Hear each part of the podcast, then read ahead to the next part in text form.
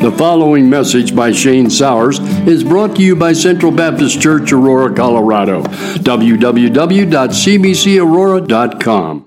Uh, John chapter 6, verse 68. Uh, verse 68, sorry. John chapter 6, verse 68. Now, the Bible in America study reports that 62% of the people in the communities surrounding our churches would like to read the Bible more. That's what they were saying here.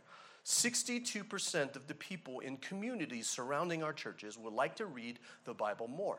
Then they did another study that reports 87% of people in our churches want help understanding the Bible better. 87% of the people polled in churches now said they want to understand or they want help understanding the Bible better. Yet, in these studies, what they're finding is, the, is that Bible reading is actually waning.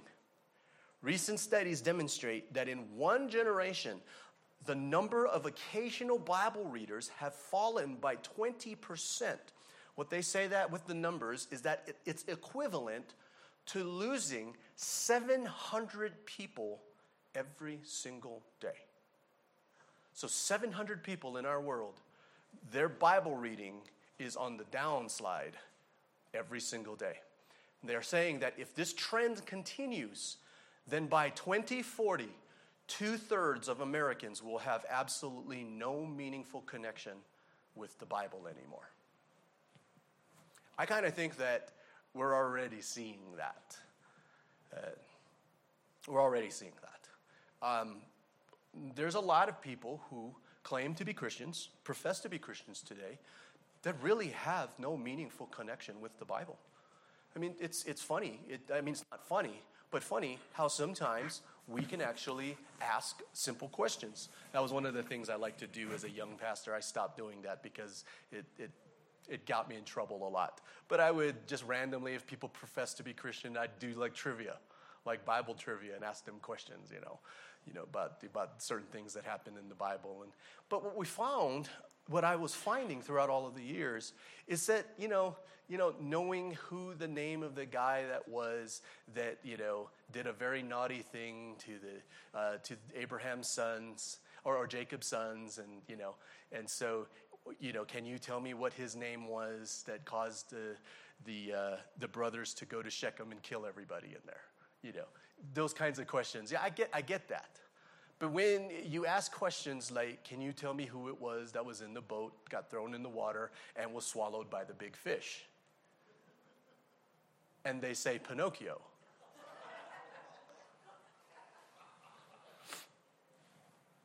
You know, what would be worse if I, man, if I go, man, I didn't think you could get that. You know, that would be way worse. But, okay, anyway.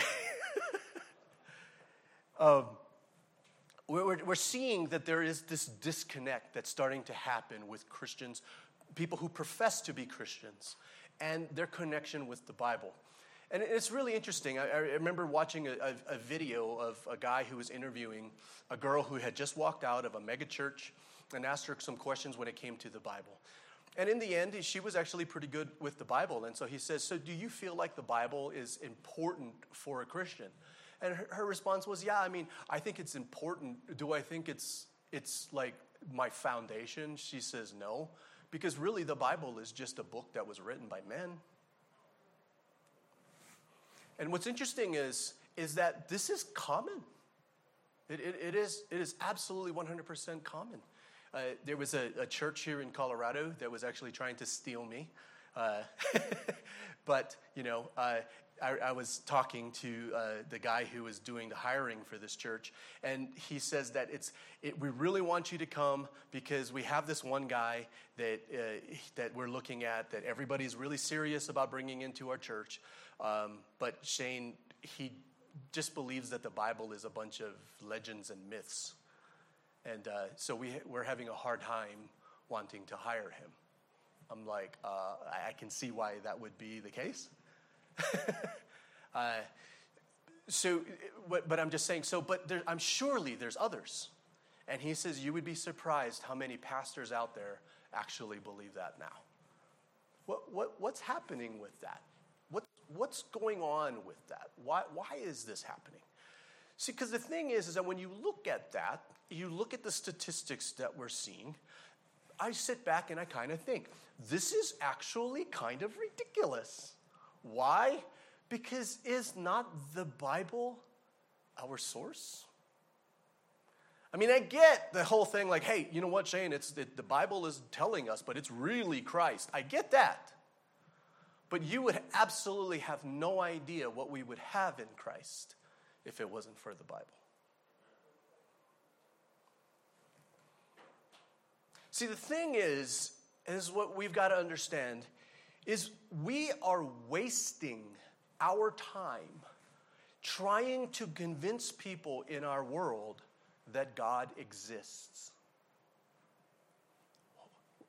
All right, here we go. Are you ready? This is one of those sermons that gets me in trouble. We're wasting our times trying to convince people that God exists. Do you know why? Because that's not the issue. Uh, philosophers for years have been talking about this. The existence of something is not the issue. That's not the issue at all. I, I believe unicorns exist. I do.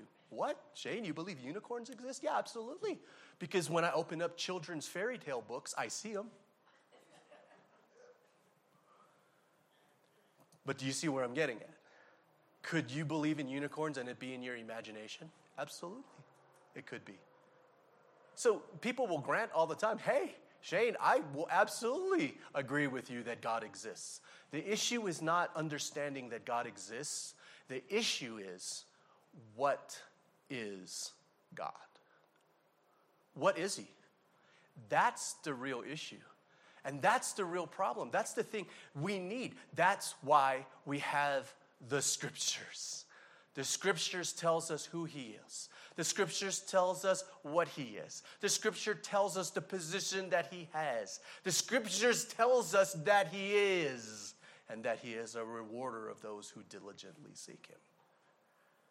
The scriptures is our source. And today we're wrestling with this whole ideology of, or this whole idea of this, this thing that people think is an absolute myth now, this word called truth. I mean, I'm, I'm watching, you know, the news the other day, and they're having a debate as to whether or not there is such a thing as truth. I, I mean, I can't believe we're actually down that road. But the issue is, is because the whole idea of truth has been so convoluted because what we are trying to do is to find truth apart from the scriptures.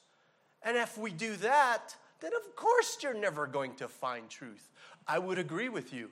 Truth might not then exist Whoa, whoa, whoa, Shane, what do you mean by that? I'm, I'm, telling you, there's, do you realize that today we are having a problem even coming up with the definition of truth? Sure, you can look in, in the, the, the dictionary and you can find, you can Wikipedia it, you can find a definition of truth. But in reality, there is so much debate, there is so much conflict when it comes to even defining what this word truth really is. People will say it's that which corresponds to reality. Some people will say truth is that thing that correlates to reality. We're talking about possible world theories, category theories, Russell's theory of properties, and on and on and on we go because we just cannot come to a clear definition of truth.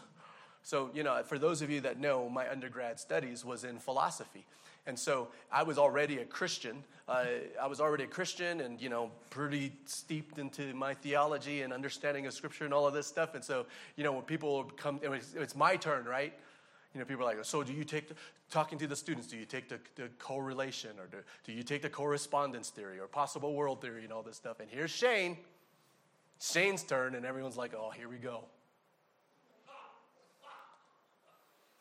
There's going to be something about God. And it was even worse for them. Shane, how do you define truth? Do you know what my definition was? Truth is the 66 books of the Bible. Sure enough, oh,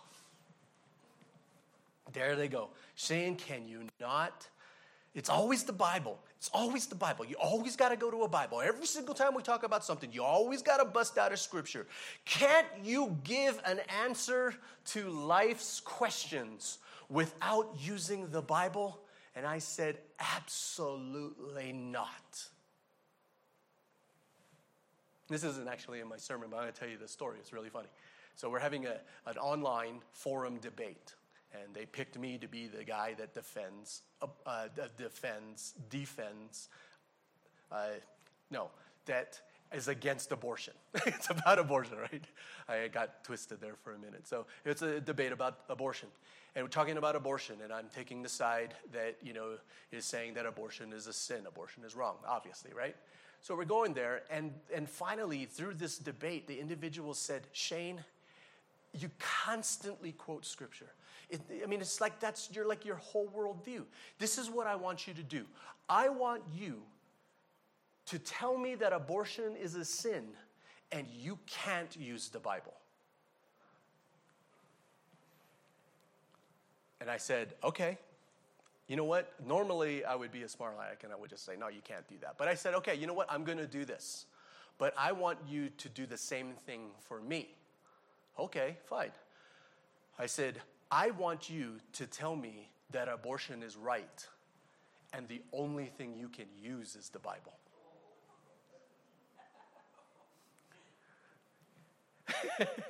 well, that, well, that's not fair. I said, exactly. Because me not using the Bible is using your worldview, your ideas, your tools, your references, all of those things. You want me to use those things. Well, fine, then use mine. See, this is, this is the thing when it comes to the scriptures, when it comes to where we are, when it comes to the scriptures.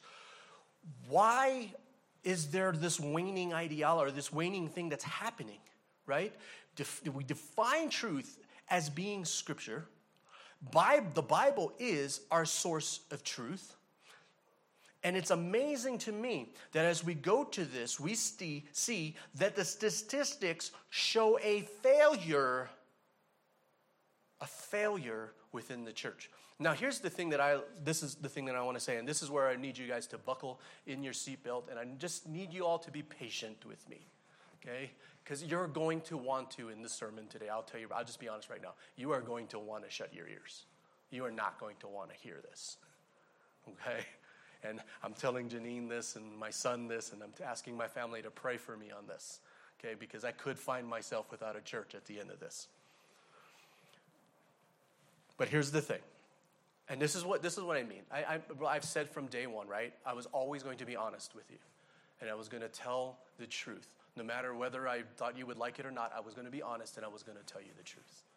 Here's the truth this is what we are struggling with in the church. This is what we're struggling with.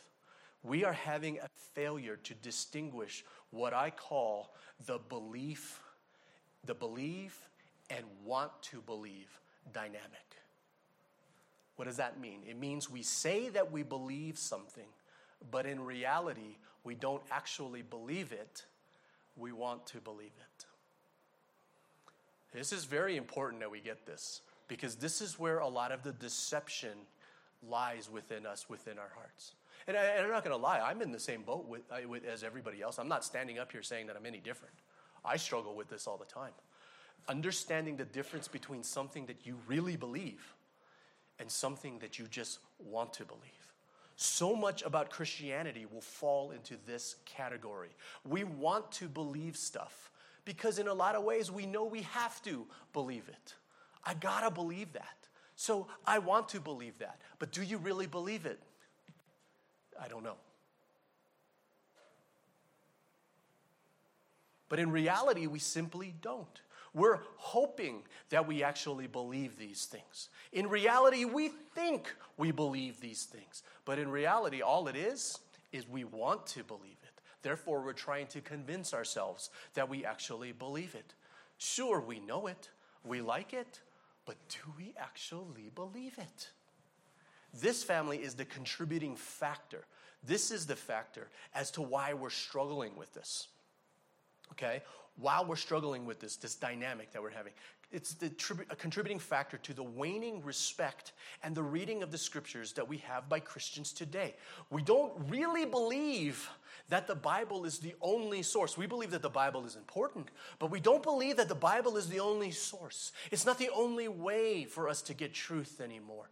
One of my friends was literally Uh, this guy was literally transferred in his company. It was so funny. He was literally transferred to his in his company all to different companies all throughout what we would call the Bible Belt. It was the funniest thing. He never got transferred to New York, never went to California. It was always right there in the Bible Belt. It was just constantly boom, boom, boom, transferred. It was just, I'm like, wow, you look at the map, it's just like, dude, it's like you're, you're on this path, starting from Florida, on this path all the way, and you're just cutting right through the Bible Belt. And the thing, the thing that's funny, he would constantly tell me that they cannot find a church that preaches the Bible anymore. The Bible Belt family now, we're talking about. He says, We've gone, me and my wife, we have gone to churches. We have gone to churches. And man, we, we just cannot find a church that actually preaches the Bible anymore. In modern evangelicalism, spirit, spiritual formation now is not shaped by the scriptures. I can prove that to you. Go to a Christian bookstore it's not shaped, discipleship, it's not shaped by Scripture anymore. Theology is not based on Scripture anymore. Christian worldview is no longer seen through the lens of Scripture anymore. How can this be? I mean, if we really believe that the Bible was the Word of God, we wouldn't do this stuff, right? If you really believe that the Bible was the Word of God, why would you want to hear anything else? If we really believe that the scriptures were the very breath of God, we would not do this. If we really believe that the promises of scriptures was truly yes and amen, would scriptures really be collecting dust on our coffee table? Really? Would it be? Theologians today assert that the Bible is simply a book written by men full of myths and legends. Well, if that's what we believe, I can understand it. Ah, but maybe, maybe we do believe it. But we like the life coaching and the psychological methodology. Do you know why we like life coaching? You know why we like that psychological methodology that you get from pulpits in America today? I mean, come on, let's, uh, we, we've, we know this already, guys. Come on, we've heard it. You guys hear it on the radio constantly. You know what I'm talking about here. You know why we like the life coaching and the psychological methodologies and sermons? Do you know why we like them? Because these are principles that we can apply to our lives to help us accomplish our purpose. Do you realize that? We all have a purpose. We are all looking at this purpose. We all want to be guided in this purpose. We need guidance in this purpose, and we love promises that God will help us accomplish our purposes. Do you know why we don't like Scripture? Because Scripture doesn't help us accomplish our purposes, Scripture accomplishes His purposes. I want to hear about that. I want to hear about me. I want to hear about how I can be successful. I want to hear about how I can get the things that I need. No, the Bible tells us about how Christ is successful and how God will accomplish his glorious will. That's why. Scriptures accomplish his purposes. And we don't like that because Christianity works today because it has principles used to show that God will help me accomplish all that I desire in life. But the Bible teaches us that as Christians, we no longer live for our purpose. We live for God's glory and God's purpose always. Did you forget, Christian, that we died to ourselves? It's no longer I, but Christ living within me. Do we real did we forget Christians that the first thing we needed to do to become Christ's disciples was to deny ourselves? Did we forget Christian today that we're supposed to take up our cross and follow Christ every single day? Did we forget that? If it's not unbelief, then it's sin.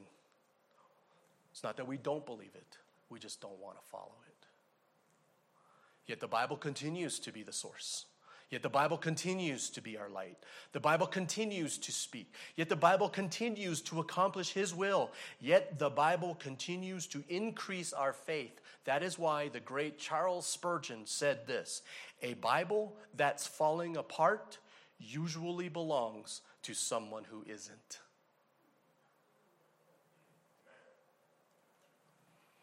We continue in our church series today what we do and why we do it. Shane, why is the Bible our lens for worldview? John chapter 6, verse 68. John chapter 6, verse 68. Simon Peter answered him, Lord, to whom shall we go? You have the words of eternal life. The grass withers, the flower fades, but our, the word of our God stands forever. Let's pray. Father, we thank you so much for the Bible. We thank you so much for everything that you've done for us. And I pray that it continues to be a lamp unto our feet and a light unto our path. In Jesus' name, amen. So, if you're taking notes, the first thing we're going to look at today is a little bit more on the believe and want to believe dynamic, making clear the difference between actually believing and wanting to believe something. The second thing we're going to see is how no other method but the scriptures actually can be the source of truth. And the last thing we're going to see is the scriptures outline for us our greatest problem, our greatest weakness, and it outlines for us our greatest hope that we find in the gospel. So, the thesis statement today is this though sin and the pattern of this world and the continued pressure of current culture may cloud our worldview, blurring our biblical vision. It is the truth of Scripture and the power of the Spirit that will increase our faith to believe, to rest, and to hope in the gift of grace given to us by Christ the Lord. So, point number one our faith distinctions. It's super important today that we make sure that we look at this honestly and soberly and ask ourselves whether we really believe something or whether we just want to believe it. See, I am of the opinion that we do have a crisis concerning faith today.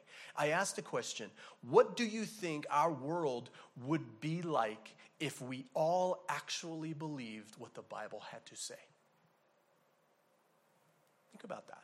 What do you think our world would look like if we all actually believed what the Bible had to say? What if we really believed that the promises that God gave us in the scriptures were truly yes and amen. I remember I was counseling a young man regarding the problems that he was having in life, and now he was having a crisis. And I kept telling him the reality is the reason why you're having a problem today is because you have no faith in God's word. You just don't believe. And he kept telling me with the tone of offense that he absolutely believed. he was just, he was really offended that I was telling him that he didn't really believe. And really offended. He's telling, no, no, no, I absolutely believe. You see what I'm saying? It's like in our culture today, it's like if I accuse you of not believing, you get mad at me. you all get mad. You all get frustrated. If I say, hey, I just think that you're just really have no faith in this area. No, no, no, no, no, no, Shane. I absolutely believe. Do you? You know, you ever, you ever have somebody say that to you? They cock their head and they go, Do you? Do you really have faith? And after much struggle and me applying the three T's of genuine faith, we'll, we'll talk about that in a little bit, and applying that in the situation, he finally admitted with tears that he really didn't believe. Something so important here and so desired because of the many implications of faith that it's really hard for us to admit today that we are faithless. Unbelief is just one of those things that's just raging through the church in evangelicalism today. Having to be honest with ourselves. The scriptures declare it, God knows it. Christ looked at us and said, O ye of little faith. All we got to do is look at the world and look at how professing Christians in our world look at how they act, what they're saying, how they behave, what they're doing with circumstances we have in our world today. If there was one thing that I think that was a blessing when it came to this COVID epidemic, was actually seeing the true colors of people come out. It was, it was phenomenal to me. All my friends and everyone who professed to be Christians, man, this crisis hit, and all of a sudden I saw some of the most ungodly, unchristian behaviors coming out of people who profess to be Christians. It was absolutely mind boggling to me, family. O ye of little faith. How, look at how shamefully we act and how we behave in the realm of social order today. Do you think that we really believe that Jesus is alive and sitting at the right hand of the Father interceding for us? Look at how we shamefully act when we face trials and difficulties in our lives. Look at how we act. And ask yourself the question Do you think we really believe that the testing of our faith develops perseverance and that faith, perseverance must finish its work so that we can be mature, complete, and not lacking in anything? Think of how shamefully we act when we worry and we stress about our day to day living. Do you think we actually believe that He will provide our needs according to His riches and glory and that His eye is on the sparrow? Seriously. Do we really today think about culture today, think about things that we know today, think about the church today? Ask yourself the question Do we really believe that when the storms of life come, the wicked are whirled away, but the godly will have a lasting foundation? The hopes of the godly result in happiness, but the expectations of the wicked come to nothing. Do we really believe that riches won't help on the day of judgment? But right living can save you from death. That the godly are rescued from trouble and it falls on the wicked instead. That godly people find life and evil people find death. Do we really believe that the Lord detests people with crooked hearts, but delights in those with integrity? Do we really believe that pride leads to conflict? Those who take advice are wise. Do we really believe that wealth from get rich quick schemes quickly disappears and wealth from hard work grows over time? Do we believe that people who despise advice are asking for trouble? Those who respect a command will succeed. Do we re- really, really believe that there is a path before each person that seems right, but it ends in death? Do we believe that backsliders get what they deserve? Good people receive their reward. Only simpletons believe everything they're told. Do we believe that the prudent carefully consider their steps? Do we really believe that godliness, godliness makes a nation great, but sin is a disgrace to any people? Do we believe that gentle words are a tree of life, that a deceitful tongue crushes the spirit? Do we really believe that it's better to have little with fear for the Lord than to have great treasure and inner, inner turmoil? Do we really believe that it's better to be patient than powerful, better to have self control than to actually conquer a city? Do we really believe that unfriendly people care only about themselves and they lash out at common sense? Do we believe that people ruin their lives by their own foolishness and then are angry at the Lord? Do we really believe that you can make plans, but the Lord's purpose will prevail? Do we really believe these things? Look at how we're acting in culture today.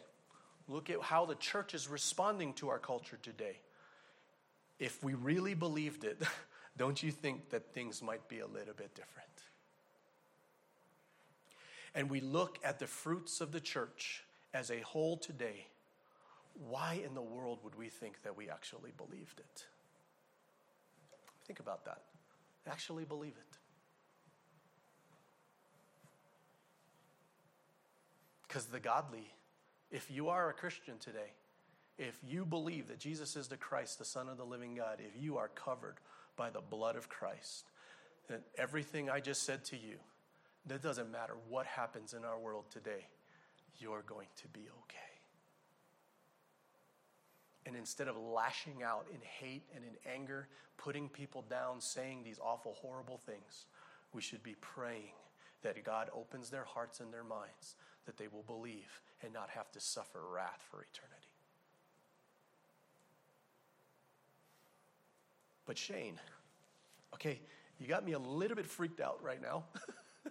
Some of you may be saying that, Shane, you got me a little scared. Most of us believe that we believe. But Shane, how do we know that we don't? This is why I can say this with confidence. How do we know when we don't? The Bible gives us what I refer to as the three T's. It was really funny, I thought. 3T was kind of cool to call this stuff. You guys remember, uh, any of you Gen Xers remember that group, Michael Jackson's uh, nephews? They called themselves 3T. You guys don't, you guys don't, well, there's, I'm looking to see if there's Gen Xers here. Maybe it's why. Uh, yeah, okay, you guys don't remember. Anyway, okay, so this, this won't matter. This won't mean anything. Okay. But every time I say 3T, if you're, if you're a Gen Xer and you knew this stuff, you'd be thinking, you know, I would do anything for you. You know, anyway. Th- three T's. These are the three tests. If you're wondering and you're saying, hey, Shane, you know what? I'm not sure. How do I know? Three tests you can do, really simple. Number one, do you see the fruit of the Spirit in your life? Love, joy, peace, patience, kindness, goodness, gentleness, faithfulness, self control. Do you see that in your life? If you don't see that in your life, then you should be concerned. If you don't see that in your life, you should be alarmed. The next test deeds. James chapter 2, verse 14 to 17. James chapter 2, verses 14 to 17. What good is it, dear brothers and sisters, if you say you have faith, but don't show it by your actions? Can that kind of faith save anyone? Suppose you see a brother or sister who has no food, no clothing, and you say, Goodbye, have a nice day, stay warm, eat well. But then you don't give that person any food or clothing. What good does that do? So you see, faith by itself isn't enough. Unless it produces good deeds, it is dead and it is useless. In other words, it's not there. So if you don't see the fruits of the Spirit, now think about the church, our culture today love, joy, peace, patience, kindness, goodness, gentleness, faithfulness, self control. Are we seeing that? Here's the other thing the good things that we do for others works, deeds, things that are happening, fruits, things that we're doing. Is the world a better place because we're here? If there are no good deeds, if there are no fruit, if there is no action, then there is no faith. We are saved by faith alone. But how do we know we have faith? Because of the things that we do. This is how we know. So, if you don't see the fruits of the Spirit working in your life or deeds in accordance to the commands of Christ, if Christ is telling you to do something and you're like, nah, your whole life is, nah, I, just I'm do things my way. I'm going to say things my way. I'm going to believe things the way I want to believe. I'm going to do all of these types of things. Then we should be concerned. Today, you should be alarmed. Maybe it's because we want to believe, but we don't really believe. And here is, uh, oh, before we get there, if we're not loving our neighbor, if we're not loving our enemy, if we are not doing good for others as we want done for us, if we're not walking in step with the truth of the gospel, if we're not living our lives worthy of the calling, if we are not denying ourselves and taking up our crosses, if we are fostering friendship with the world, if we are loving our lives even unto death, we should be concerned. You should be alarmed. Again, either we don't believe or we won't believe. And here it is something else to signal unbelief and rebellion. It, this is the big one. This is, this is where you find out what you really believe. It's called trials and tribulations. This is how you know. This is, this is the big one. Count James chapter 1, verse 2, verse 3. James chapter 1, verses 2 to 3. Count it all joy, my brothers, when you meet trials of various kinds.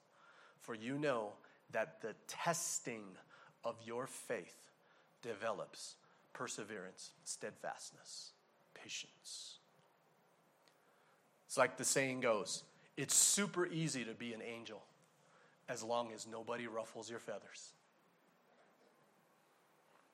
Seriously, it is super easy to be a Christian. Walk in, dressed all nice, smile on your face. Bible that Norberto made for me. Got your monster drink, your Starbucks. Bless you, brother. Sister, you doing okay today? Bless you. Sit down. Isn't this a lovely day? I hope they sing good worship songs today. But you know what? Even if they don't, blessed be the name of the Lord. You know, sit there listening to the sermon, smiling the whole time. Pastor Shane is preaching, not just smiling, you know, you're nodding. You know, you're letting me know that you're with me. Yeah, oh, oh, oh mm-hmm. yep, brother. Mm-hmm. Oh, oh, oh, Pastor, right here. Occasional, amen, amen, yeah, yeah. Super easy to do that, knowing that when you walk out of the church, pull out your keys to your brand new car, blip, blip. Actually, it doesn't do that anymore. Door is, un- is unlocked, or whatever it is they do now. Walk into your brand new car, driving to your brand new house, walking in to, you know, the brand new furniture with the brand new dog coming up to greet you. You know, just getting on the phone really quick, checking your stocks. Wow, I think we can retire early today. You know, got a text message, your in laws died in a plane crash. Oh, life is good. I mean, you know, it, it,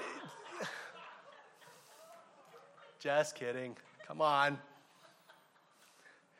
It's so easy for us to walk through life not being faced by nothing as long as everything is going great for you. Right? And then one day, it all comes crashing down. One day, it's snowing, you wreck your brand new car, your house gets caught up in a tornado. Jesus resurrects your in laws.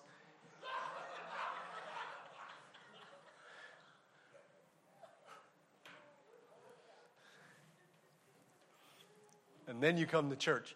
If you come to church, that's a different story now, isn't it? I know it was getting a little heavy. I thought I'd lighten it up a little. It is super easy to be an angel as long as nothing ruffles your feathers. It's easy to say we believe. It's easy to believe that we believe when we don't believe when life is going great. It's super hard to pretend when life turns upside down, isn't it? It's super hard to fake it to make it when there is so much pain in your life. This is where you get the, you know what, Shane? Man, forget it. I give up. I thought becoming a Christian was going to make my life better. It's made it worse. I'm done. This is where we get it. This is where we get it. And, and anymore these days, I, I remember having a conversation with a woman who has professed to be a Christian for years, was doing really well in her career, absolutely had something fall apart, and she just had the most difficult time trying to find another job. And I'm just saying, you know what? These are trials, these things are testing what it is that you actually believe. You know, this is what's going to happen. If you continue to go down this road of doubting God's word, you are going to end up giving up and walking away from God. And you know what she told me? You know what, Shane, it's too late. I've already done that. We're, we're, we're talking about a career here, not a career that's over, a career that might just be on hold. And that was enough to show what? That she doesn't believe. And she would so easily, because of that, walk away from God? Come on. And the whole time for the last 10 years, you're talking about how God is my source, God is my treasure. Singing, Jesus, you are more precious than silver, you're more precious than gold, you are more beautiful than diamonds. But if you don't give me another job, then forget it. Come on. This is where it happens. The trials and tribulation, the suffering comes, hits you, woo! Life turns upside down. And it's, I can't take it anymore. This is too much. I can't do this. You don't understand. It hurts too much. You don't understand. God gave up on me. You don't understand. God lied to me. God left me. If we really believed, if we really believed that Jesus was the Christ, the Son of the living God, we really believed that we actually denied ourselves, take up, taking up our cross and following after Him, if we really believed that we are dead but living for Christ, if we really believed that, our response would be repenting of our unbelief and feeling sorrow for our rebellion and asking the Lord to increase our faith instead of walking away from Him. If we walk away from Christ when there are circumstances, when there's tribulation, when there's sufferings, it's not because we don't believe that Jesus was our Lord. We believe that Jesus was our sugar daddy who is not giving sugar anymore. It's just, it's funny. When it comes to Christianity, it's like we treat our Lord as if, number one, if he's some kind of vending machine. You know, you put in the right coins, putting a straight dollar bill, and that's all good. He'll give you what you want. Or we treat God like our employer, right? As long as I'm doing a good job, He's going to give me a paycheck. I've been doing a good job, He's not giving me a paycheck. He's not a pretty, He's not a very good employer. And then we get disappointed and we walk away. What do we really believe? Because if we really believe that Jesus was the Christ, the Son of the living God, if we believe that He was the Alpha and the Omega, the things that we're singing, praises to Him every single day, you are more worthy. We will cast our crowns at your feet. We're going to do all this stuff because you are, are better than life. You are more important. Was that song I'm listening? I was listening to the other day. You are more important than oxygen. Uh, it, was, kind of a. It was, it was. It had a catchy tune to it. Or I love you more. I need you more than oxygen, or something like that. We sing these things. But then a situation happens in our life that we don't like, that we think is unfair. And instead of bowing down to the Lord, saying, Blessed be the name of the Lord, we walk away. Walk away. Do we really believe today? Or do we just want to believe because we know we need to believe to get what we want to believe? Or do we really believe it's true? Maybe we do believe it's true, but in sin, but in sin we don't like that it's true. So we don't do it and we walk away from it anyway. Do we not believe that he is who he says he is? Point number 2 real quick. The Bible is our very definition of truth. The Bible is. So the thing is is like we have all the promises. It's all there. This is amazing. When you read the Bible and you actually believe these things are true, it's pretty amazing. It's absolutely amazing. Like I said, the Bible is the definition of our truth. There is nothing else. There is nothing, I'm telling you right now, family, there is nothing else in this world that we can stand on. Many people have tried. We tried rationalism, that failed. We even tried irrationalism. We see that really failed. We tried evidentialism, and that failed. And today, we're supposed to trust science? Come on. Even in the church today, we trust science over Scripture. And I'm not talking about just COVID stuff.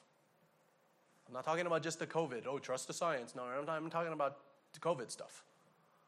This has been going on for a while. And in the end, we believe that the Bible is true. because we believe that it does not oppose our scientific discoveries. And they, people will say, we can prove all these things to be true through the scientific method. But, family, science fails. And if science fails, if we put our Bible and rest it upon science, the Bible is going to fail. Science fails all the time. Come on. We trust it. We stake our lives on it. We believe it. This is the way we go. This is the direction we go. We want to just stand on science. Now, I'm not saying that science is bad. I'm not saying that science is bad. But can somebody figure out? I mean, seriously, is eggs good for us or not? I mean, seriously, we're trying to use science to discover the big mysteries and complexities of the universe, and we can't decide whether eggs are good for us or not. I mean, it's, just, it's not going to shock me if we find out next week that salad is bad for you. and you know what I'm actually finding is that dressing you're slapping on that stuff is what's making it just as bad as a hamburger now. So anyway, it's just you know, all the all the science the things that we've done. You know, and it's just like we're supposed to trust science. Supposed to stand on these types of things. It's, it's, it's, it's, um, it's absolutely amazing how much we want to trust something that's just so, uh, it's just leery.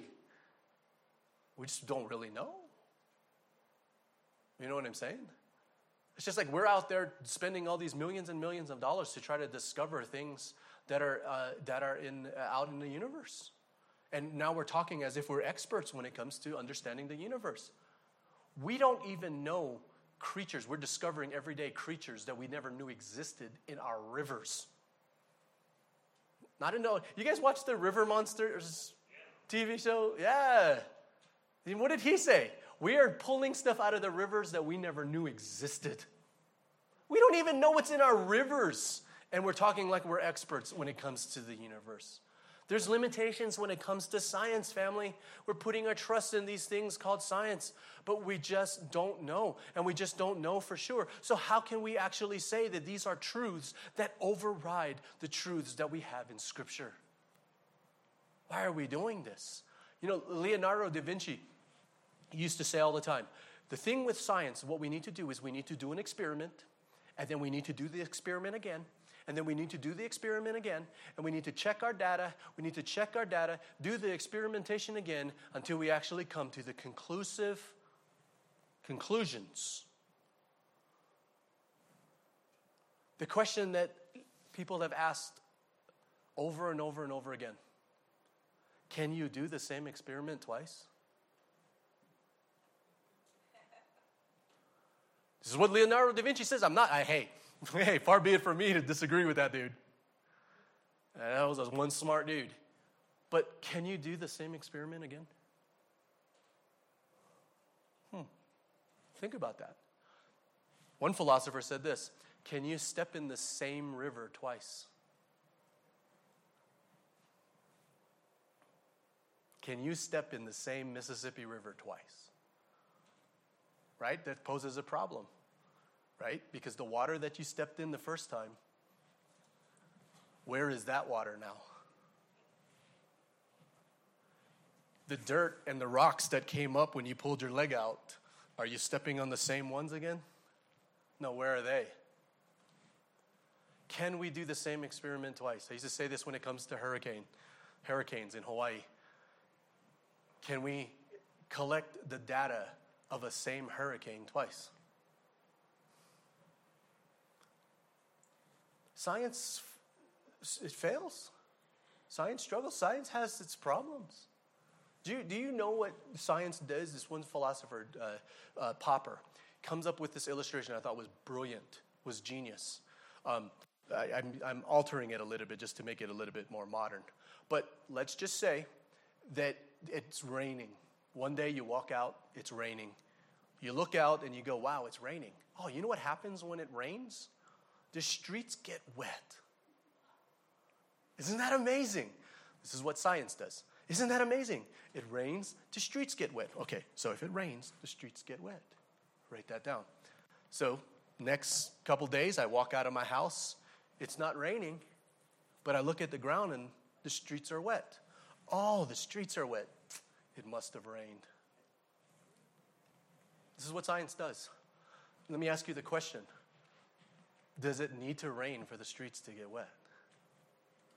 Now, this is Colorado, right? You got those machines that come by and sweep it. right? That guy might have just came right across your house, made the street wet. So now I'm telling everybody that it rained today. Well, Shane, how do you know that it rained today? Because my streets were wet. And we're going, oh, yeah, that's right, because that's what happens. Oh, okay, so we're over there telling everybody. Now we told the whole world that it rained today because the streets were wet. It doesn't need to be that. There's other reasons. There's other things, things that we just don't know. Many people will say that science is the prime authority in our culture today. It's like the Bible has got to be proven. We feel like that it must be proven, and it must be proven by scientific standards. Even we as Christians continue to provide evidences that demands the verdict and cases for Christ and all of these things using scientific proof, history, rationalistic ideologies to try to prove the Bible's authenticity. But the Bible does not need to be proven. It doesn't. To prove the authenticity of the Bible by using science is to subject the very Word of God to the authority of science, and that is to never, ever, ever be the case. And I'll tell people flat out hey, Shane, we, science has discovered this, and this has proven that the Bible is wrong. The Bible was wrong about this. Science has proven that this is true. You know what my response is? Science is wrong. You, you see what I'm saying? Whoa, that's bold, Shane. Yeah, yeah. Science is wrong. And all throughout history, people have been doing this. Scientists have been doing this. And every single time, the Bible wins, science loses. Every single time. So much so that, oh, well, we got to come up with, uh, you know, the transitional forms for evolution to prove evolution. They can't do it. Did you know that there are some, you've heard this before, stories, there, there were some scientists that actually fabricated and created, made transitional forms, buried it, discovered it, come out and then find out later that it was, a, it was fake. We want the Bible to be proven wrong by science so badly that we're even, even willing to stoop to that level.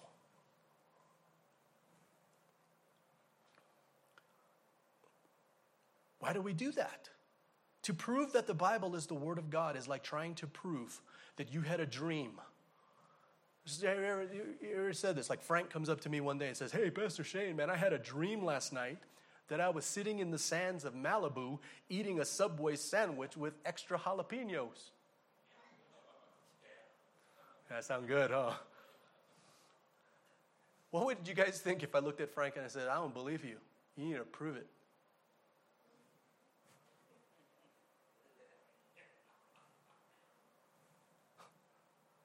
How, the, how are you supposed to do that? How in the world are we going to do that? If the Bible is our source and the Bible is our foundation, then it has to be our foundation. Shane prove to me. You can't. And you know what? I won't. The Bible is my foundation, and what all things are to be judged, I will not subject the very word of God to anything. Nothing by the will or effort of man can ever be put in the place of the very word of God. The scriptures has been and always will be the truth. Romans chapter 3 verse 4. Romans 3 4. By no means let God be true, though everyone were a liar. So let me ask you a question. Man, Shane, everything that you said, that's pretty bold, man. You're going against the whole scientific discovery, all this kind of stuff, man. You're going against everything I said about watching in the Discovery Channel, the History Channel, all that stuff. You're trying to tell me that the Bible is, is over all of that stuff. That's bold. Well, let me ask you a question. Do you really think that the Bible is the Word of God? Then if you do, then that's not even a question. Of course, then it's above the Discovery Channel. Of course, then it's above every PhD, every scholar, every brilliant mind that has ever lived. Of course, if it's the Word of God, it is above all of that stuff, will always be above that, and I will never, ever subject it to anything like that. The Bible is our source of truth and it is enough. It is all we need. 2 Timothy chapter 3 verse 16 to 17. 2 Timothy 3 16 to 17. All scripture is God breathed and useful for teaching, correcting, rebuking and training in righteousness so that the man of God will be thoroughly equipped for every good work.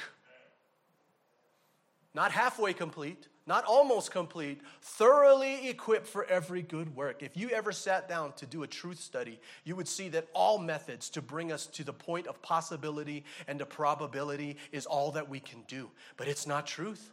Can we ever say with certainty that all swans were white? That's a challenge that was given. Hey, let me ask you a question Is all swans white?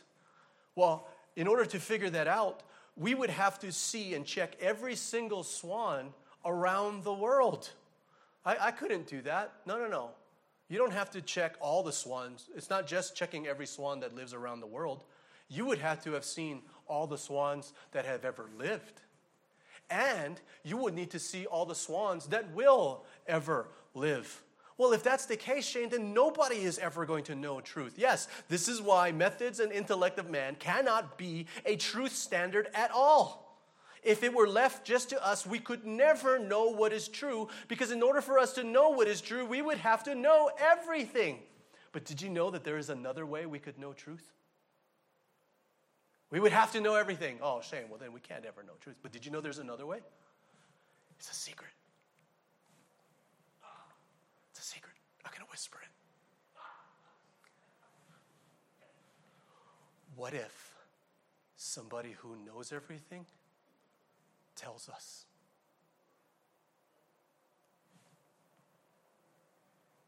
Hmm. Did you, did you get that? Okay, maybe I should say it louder. What if somebody who knows everything tells us what's true? Wow. Do you know that I, I know of a book that's full of that? Just in case just in case I'm going to share it with you. It's called the Bible.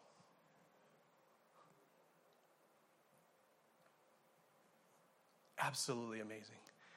This is why we want our worldview to be seen through the lens and understanding of what is revealed to us in the scriptures. Because I'm going to tell you right now yes, there are things that are difficult about being a Christian. There are things that's difficult in the scriptures, things that are hard. But family, family, family. Where else are you going to go? The disciples had a very difficult time. the disciples had a difficult time with this. And they said, Where else will we go? So today you might say, hey, Shane, you know what? That's me, man. I'm weak in faith today. You, you busted me, man. I really don't believe a lot of stuff that I say I believe. What can I do? When we are weak in faith, what can we do?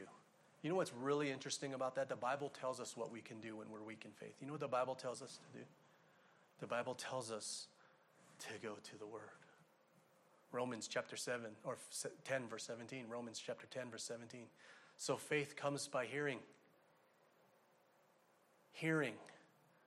Prime time news broadcasters on CNN, Fox News. No. Faith comes by hearing, hearing the latest and greatest podcasts that are out. No. Faith comes by hearing sermons from super awesome preachers.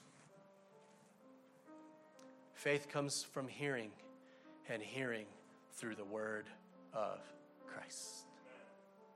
We go to the word, the preaching of the word, the teaching of the word, the reading of the word, the meditating on the word of God. We pray to the Lord Jesus to increase our faith. Luke chapter 17, verse 5. Luke 17, 5, the apostle said to the Lord, Increase our faith. Again, we go to the word of the Lord. Our worldview must be a biblical one. If we believe something is wrong, we believe that it's wrong because the Bible says it wrong. If we believe that something is right, we believe that it's right because the Bible says that it's right. Our hope must be from the scriptures. Our response must be from the scriptures. Our guide must be from the scriptures. Our purpose must be from the scriptures because it accomplishes his purpose. And the Lord guarantees it in Isaiah chapter 55 11. Isaiah 55 11, family, today do not let this scripture go by without letting it penetrate your heart. God says, It is the same with my word. I send it out and it will always produce fruit. It will accomplish all I want it to, and it will prosper everywhere I send it. You know what that means? That means God guarantees His word. Where else are you going to go? And if we believe that all that's in the Bible is true, then you know we have a huge problem. We got a huge issue. Because the Bible, our source of truth, tells us that all have sinned and fall short of the glory of God. The Bible tells us there's no one righteous, no, not one. There is not a person on earth who always does good and never sins. We are by nature children of wrath, and because of this, we have a huge problem. Do you know what the problem is? It's called the wrath of God. We're worried about gas prices. We're worried about inflation. We're worried about our next door neighbor. We're worried about our in laws. Why am I always bringing up my in laws? We're worried about all these things as being our big problems in life. Our problem is called the wrath of God. We are destined for destruction. The judgment of God is real and it's coming. The Bible says that it's a terrible thing to fall into the hands of the living God. The Bible says that hell is a place of weeping and gnashing of teeth. The Bible says hell is eternal destruction. The Bible gives us another problem. The Bible also points to our greatest weakness unbelief. It is unbelief that brings the judgment of God down upon us. When Jesus says, O ye of little faith, that's a big, big deal. That's something God does not tolerate. Man, if we actually had faith, did you know that we could move mountains? I don't know the last time I ever heard of a mountain that actually moved. Not only are we corrupted with sin, but we live a life in God, an ungodly unbelief, and our unbelief incurs the wrath of God. Yeah, it's pretty serious. So the thing that we're saying is our only source of truth is giving us our biggest problem, which is the wrath of God. It's also telling us our biggest our biggest weakness. It's unbelief. But did you know that this Bible that we say is true, this Bible that we say is inspired of God, this Bible that we say is the Word of God, this Bible says that there's hope. And the Bible makes it very clear there is hope for us today. It's called the gospel of Jesus. That Jesus died for our sins according to the scriptures, and he was buried and he was raised on the third day according to the scriptures. That the saying is trustworthy and deserving of full acceptance that Christ Jesus came into this world to save sinners. Do you know that the Bible says that he became sin who knew no sin, that we might become the righteousness of God in Christ Jesus? That if today you confess your sins, he is faithful and just to forgive us our sins and to cleanse us from all unrighteousness. Do you know that the promises continue? The Bible also says, All who call upon the name of the Lord shall be saved. That if we confess with our mouth that Jesus is Lord and believe in our heart that God raised him from the dead, you will be saved. Salvation is here, and we get this message from the source of all truth. Family, there's no other way. It is a life, a salvation by grace, alone, through faith alone, in Christ alone, for God's glory alone, all based on the authority of the Scriptures alone. Thank you for listening, and may the Lord bless you and keep you. For more information about Central Baptist Church, go to www.cbcaurora.com.